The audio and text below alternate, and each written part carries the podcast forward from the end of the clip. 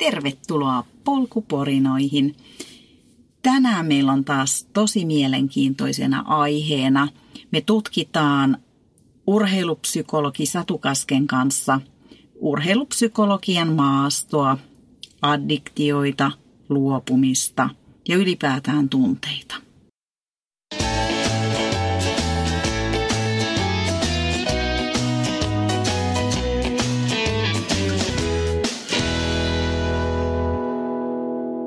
Mä olen Satu Kaski, urheilupsykologi ja tällä hetkellä mielenkiinnon kohteena on urheilijoiden henkinen hyvinvointi. Meillä alkaa siitä, tai on jo kyselytutkimus lähtenyt käyntiin sekä aktiiviurheilijoiden ylimmän tason siinä omassa lajissa ja sitten myös entisten urheilijoiden.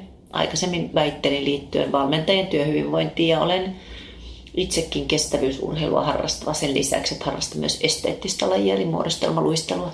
Okei, hei, mennään vähän siihen sun taustaan, eli missä vaiheessa olet itse harrastanut urheilua? Ihan nuor, onko sun niinku ihan lapsuudesta No asti? on, silloin mä olin pienempänä semmoinen lajinvaihtaja, jossa Joo. mä pärjäsin, mä vaihoin seuraavaan sitten.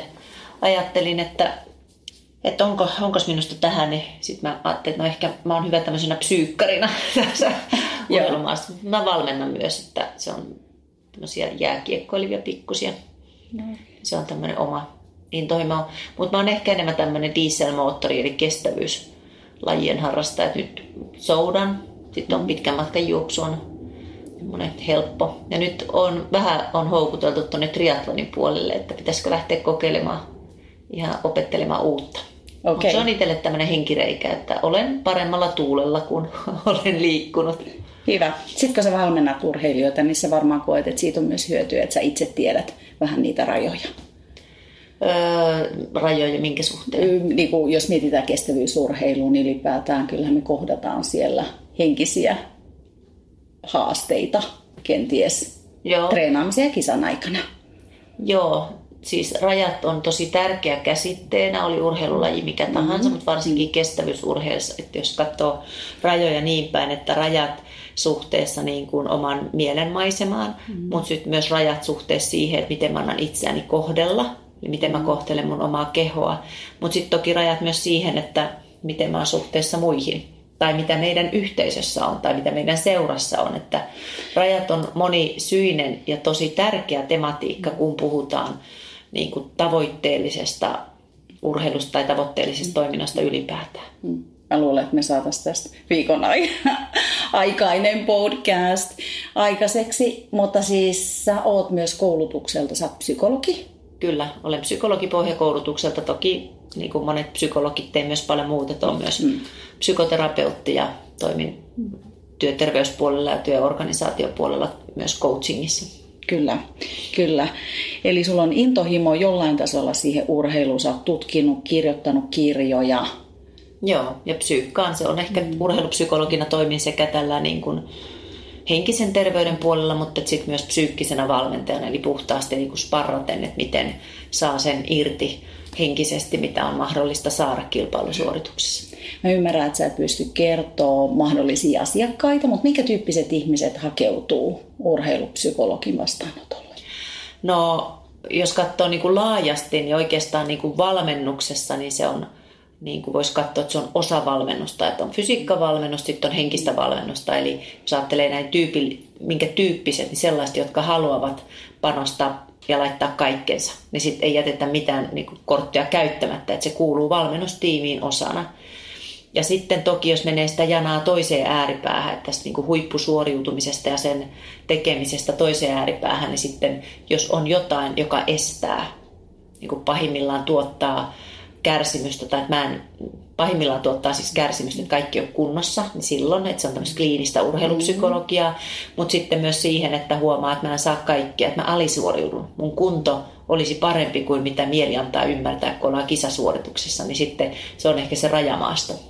Pystytkö kertoa jotain esimerkkejä, mitä sieltä ehkä voisi löytyä ihmisiltä ha, näissä? Öö, rajamaastossa. Niin. No esimerkiksi, että on niinku tämmöistä haitallista kilpailujännitystä, tein siitä muuten lisuri, jos se kiinnostaa. Mm-hmm. Okay. Miten terapeuttisesti Va- va- varmasti kiinnostaa, Löytyy kyllä. googlettamalla ihan netistä. Ja, eli tavallaan tämmöinen haitallinen kilpailujännitys mm-hmm. tai semmoinen ö, liiallinen niin kuin, niin kuin, halu kontrolloida, jolloin keho on jo ihan niin kuin rento. Mutta yhtä lailla kestävyysurheilussa siellä voi olla paljon myös sitä, että on niin, kuin niin ylikuormittunut. Että suoriutuu niin paljon, että keho ei ole, että se ei ole niin kuin mahdollista, että on fyysisesti ja henkisesti loppuun kulutettu.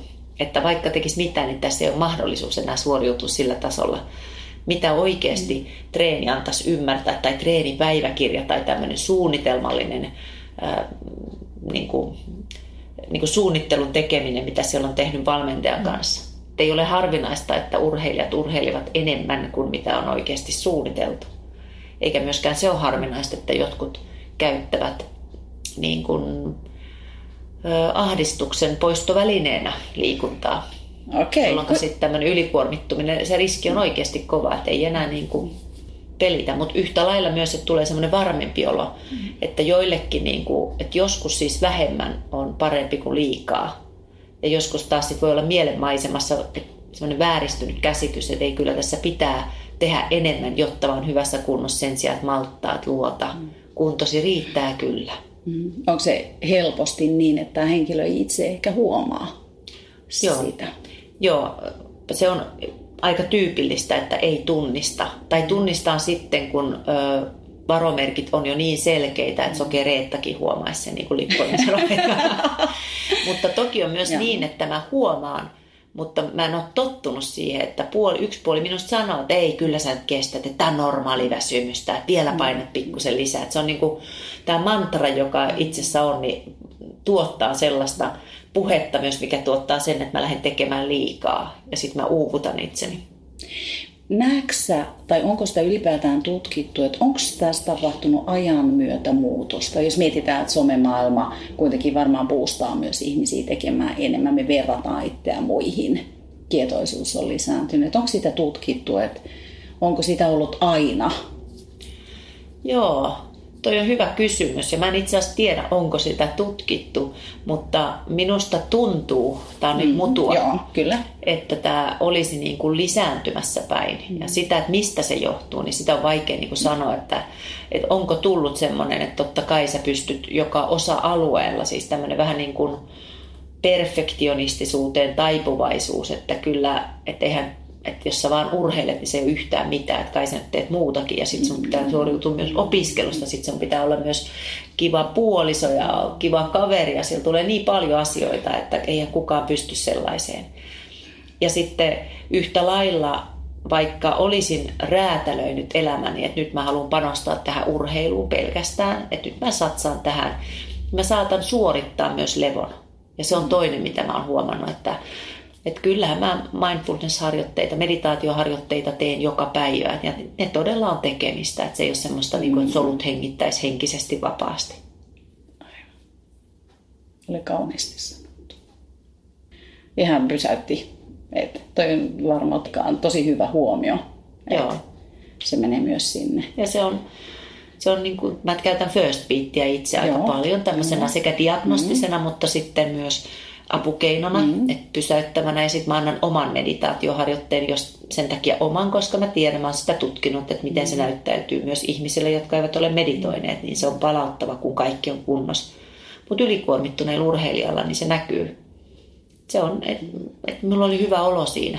Mm. Ja siitä huolimatta kehossa ei mitenkään resonoidu, että se palautus. Et mä oon huomannut, että se ei ole harvinaista. Ajetaan itsemme niin, niin kuin tiukille – ja, se, ja se, siitä on mahdollisuus myös toipua. Mutta se vie aikaa ja se vaatii aika paljon niin kuin, oman niin kuin sisäisen maaston työstämistä, omien, mä käytän nyt sanaa käsitysten, mikä on yhtä suuri kuin myös tunnekäsitys. Että nehän ei ole meidän käsitykset, vaan tämmöisiä ajatuksia, että työstetään ajatuksia, vaan se on niin semmoinen emotionaalinen lukko. Että tämä pitäisi saada niin kuin auki, että miten mä voin määrittää itseni uudella tavalla. Mutta sitten kun sitä energiaa rupeaa vapautumaan, niin sitten huomaa, että rupeaa juoksukin kulkemaan tai jaksaa pyöräillä mukavammin ja paremmin ja niin edelleen. Että, siinä on niin kuin, että keho on mielessämme ja mieli on kehossamme, että on niin kuin risteävästi läsnä. Mm. Se on kokonaisuus, mm. kyllä. Näetkö sitten, että nämä haasteet, silloin kun puhutaan enemmän tästä haastavasta tilanteesta, niin että siellä on lajien kohdalla eroja vai tuleeko, jos puhutaan vaikka, että on ylikuormittunut, niin on Onko siellä kaikilla, kaikkien lajien harrastajilla yhtä pahoja no, haasteita? Uh, sitten kun puhutaan ylikuormituksesta, niin usein niin kuin voidaan tehdä tämmöisiä, että mitkä on tämmöisiä yleistyksiä, mm-hmm. mitkä usein mm-hmm. näyttäytyy. Mutta yhtä lailla jokaisen tarina on myös omanlaisensa ja oma ainutlaatuinen puoli siinä.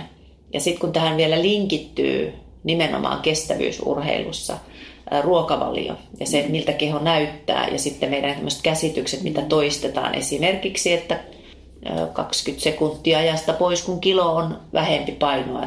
Mikä varmaan, että jos se kilon punttia, niin kyllähän se varmasti tuntuu. Mutta tämmöiset niin merkitykset, miltä saa näyttää, mitä saa olla, niin tämähän on myös yksi tekijä siellä, että miten keho saa riittävästi henkisen ravinnon lisäksi ihan puhtaasti ravintoa, siis rasvaa ja proteiinia ja hiilihydraatteja.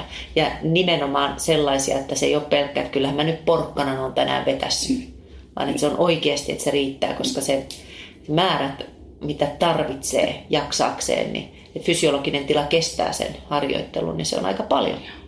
Eli kun sä tapaat sun asiakkaita, niin se on aika kokonaisvaltaista, kun te Joo. käytte läpi. Kyllä, plus sitten, että että minä vastaan tästä psykologisesta puolesta, mutta nämä tsekkaan, että kuka on tsekannut. Että siellä on ravitsemusterapeutti, mm. joka tsekkaa tämän. Totta kai tämmöiset yleistykset pystyy mm. katsomaan ja tsekkaamaan, mm. mutta että, että, että, että on niinku tiimi. Tai sitten, että lääkäri katsoo tänne, että no mitä tämä terveys, fyysinen terveys on. Että kyllä me, me toimitaan etupäässä tiiminä. Kyllä. Ja sitten, että siinä on myös valmentaja, jonka tuki on äärimmäisen tärkeä. Mm. Hänhän on siinä päivittäisarjessa. Että, että tämä on niin kuin, kun puhutaan terveydenhuoltopuolesta, silloin kun puhutaan kliinisestä urheilupsykologiasta, niin se näyttäytyy pikkusen eri tavalla, mutta se on kuitenkin linkissä siihen urheiluun. Ja sitten kun puhutaan psyykkisestä valmennuksesta, silloin me ollaan puhtaasti siellä urheilun maastossa ja tehdään yhteistyössä valmentajan kanssa.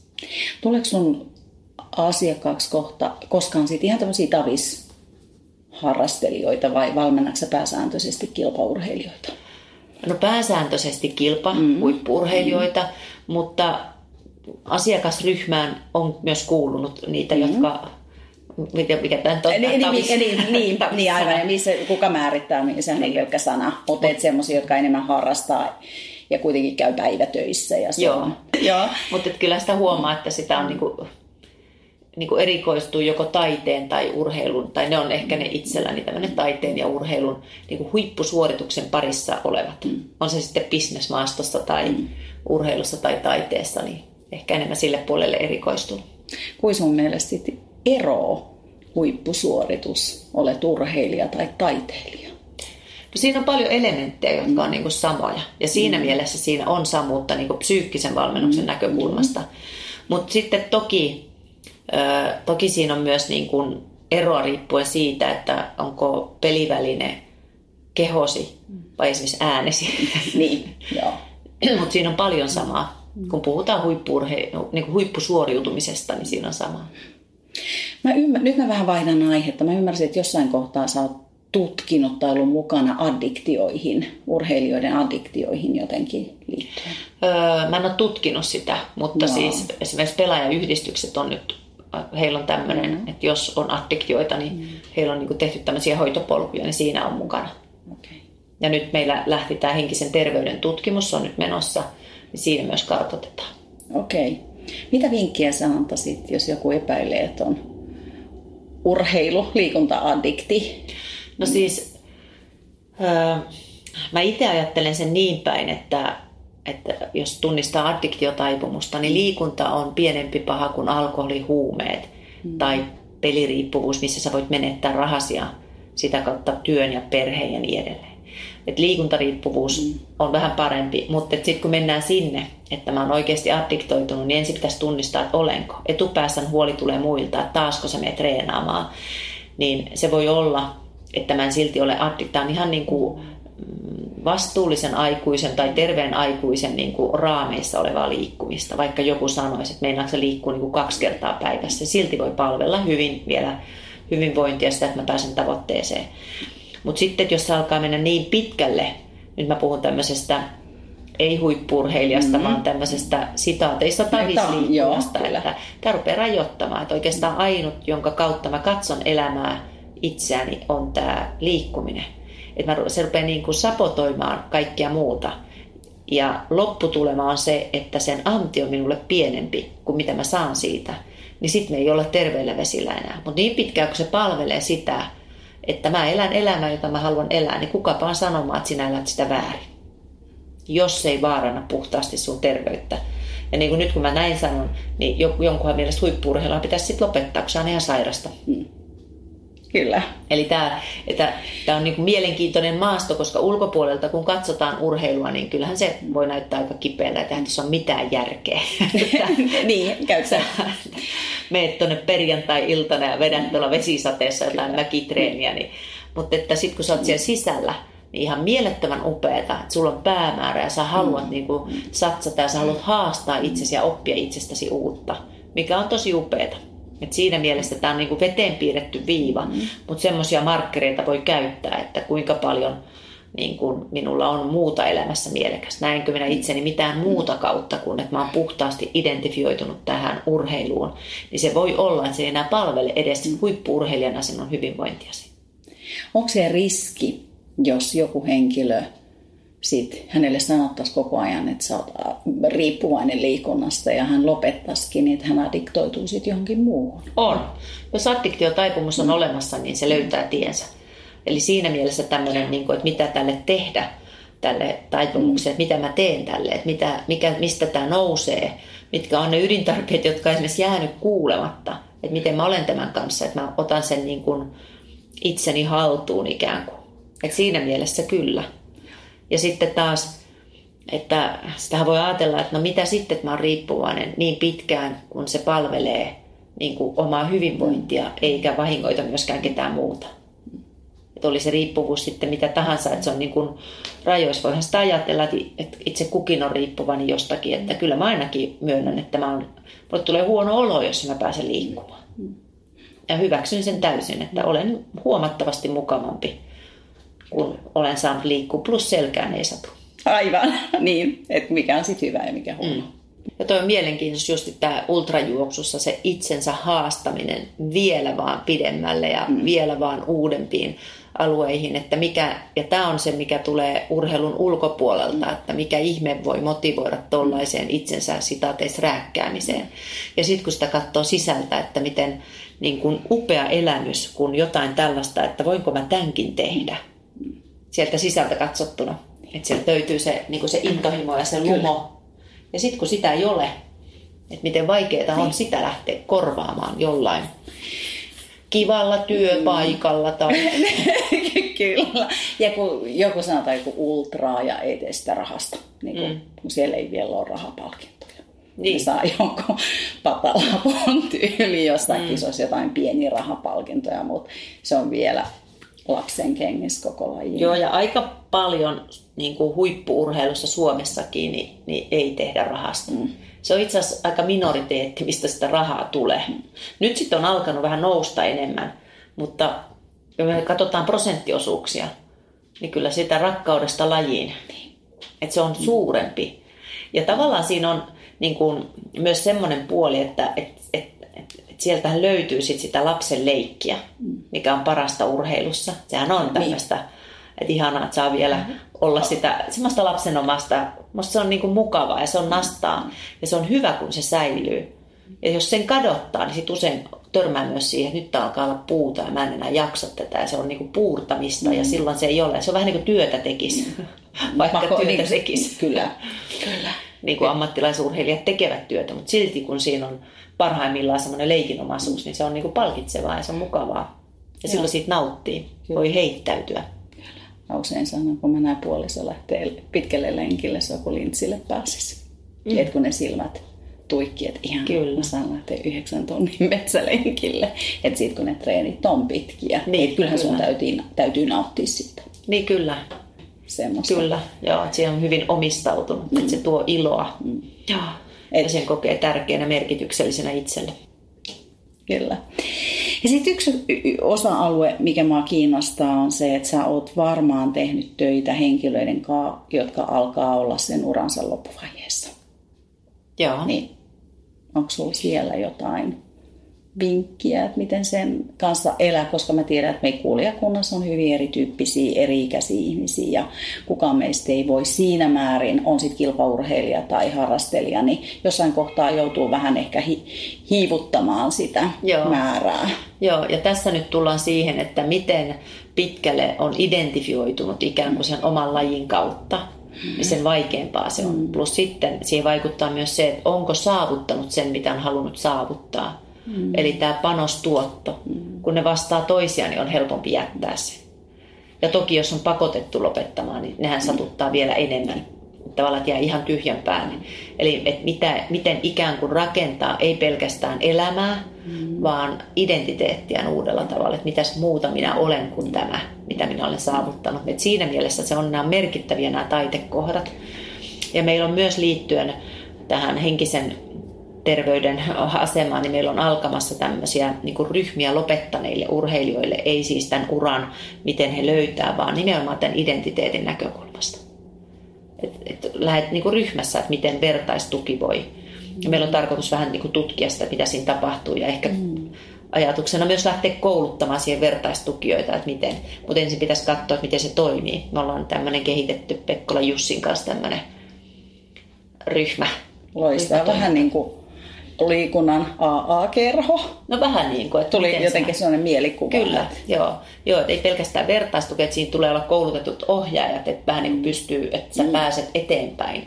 Niin kuin, että jos on jäänyt haavoja, niin toki sitten pitää miettiä, että mm. tulisiko nämä käsitellä yksilöpuolella. Mutta että tavallaan, että niin kuin, että kyllä se auttaa, kun huomaa, että mä en ole ainut, joka näin on kokenut, mm. mutta sitten yhtä lailla, että ihmiset voi prosessoida sitä, miten mä ikään kuin löydän uudenlaisen tavan elää.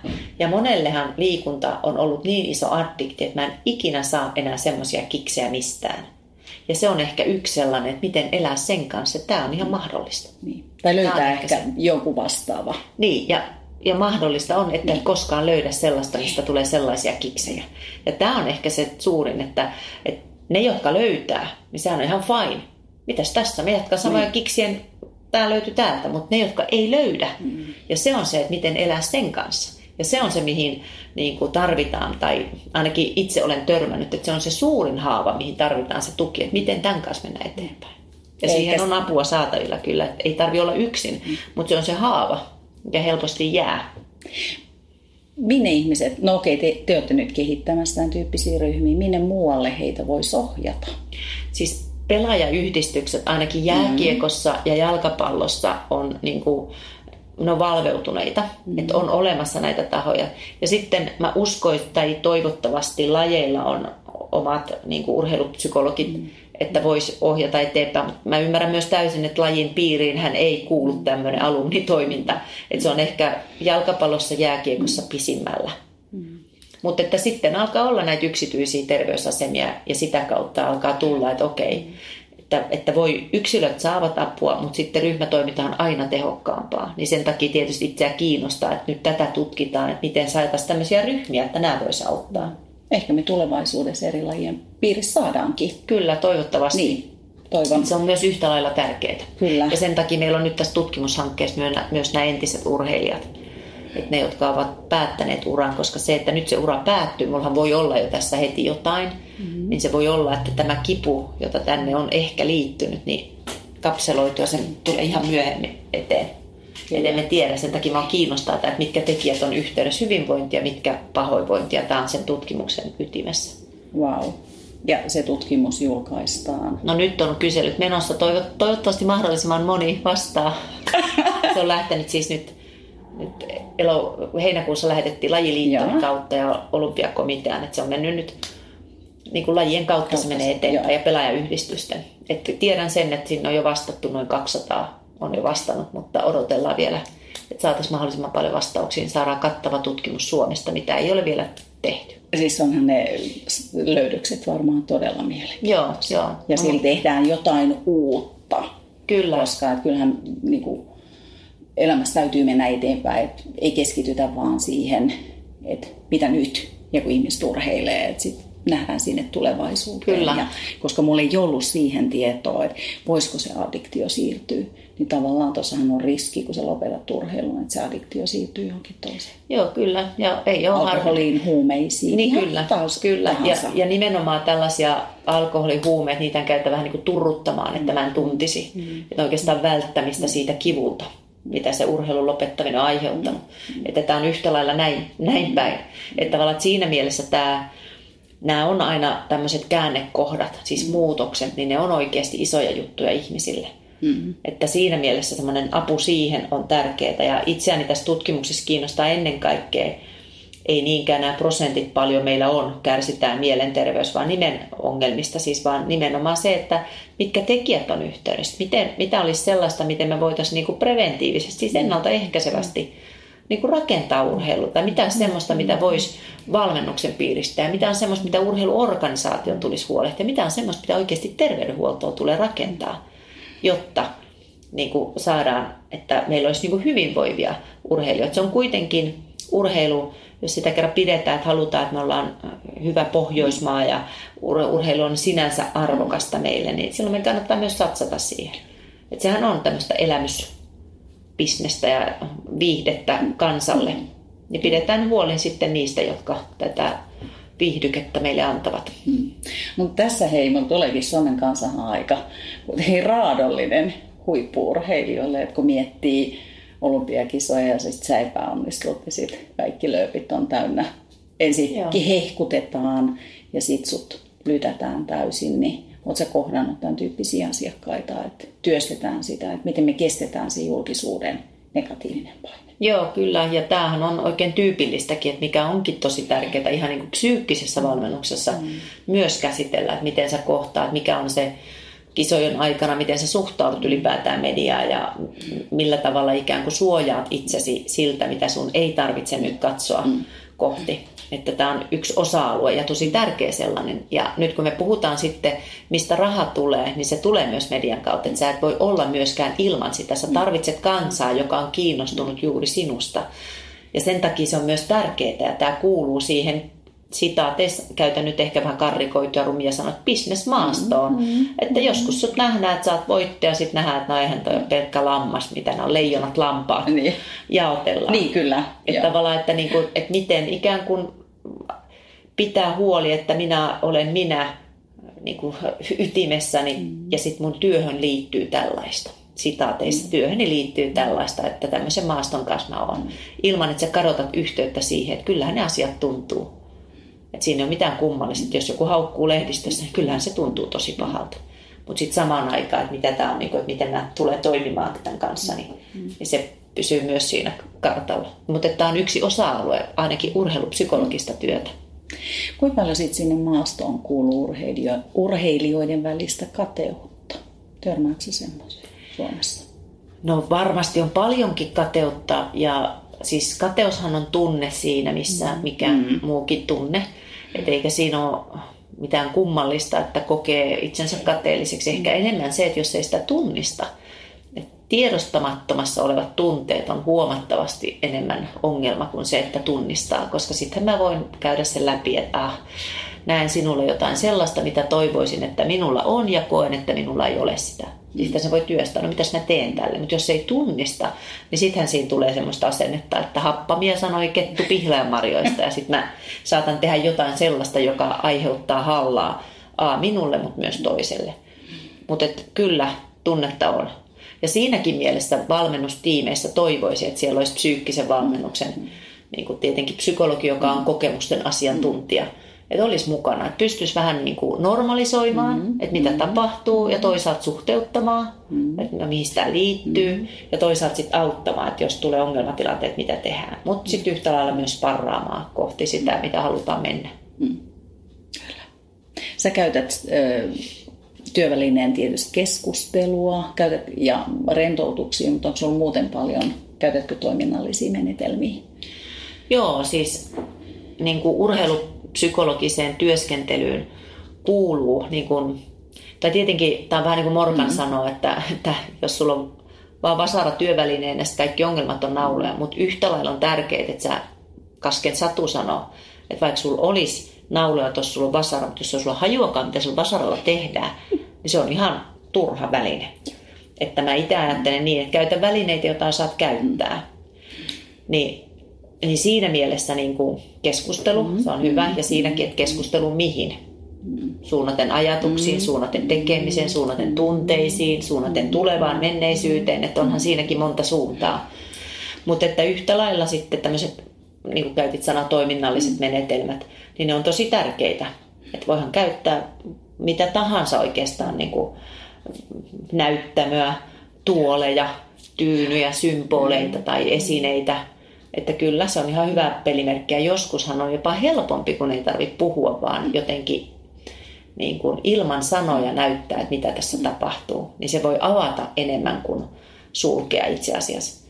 Mutta sitten toki näiden, niin kun, jos katsoo menetelmiä niin päin, että niin kuin kehollisesti meissä – niin tämä on kognitiivisia, siis sitä, mitä mielen maasto työntää, mutta yhtä lailla nämä keholliset menetelmät on tärkeitä. Työväline on kuitenkin keho ja miten niin kuin kehossa resonoituu, eli siinä mielessä just tämmöiset, miten voi rauhoittaa kehoa tai tunnistaa, että mikä on viritystila, niin ne on tärkeitä menetelmiä. Mm. Jotenkin jätteet urheilijat on aika usein kehollisia. No yllätys. Yllätys. Yllätys, että ei ole.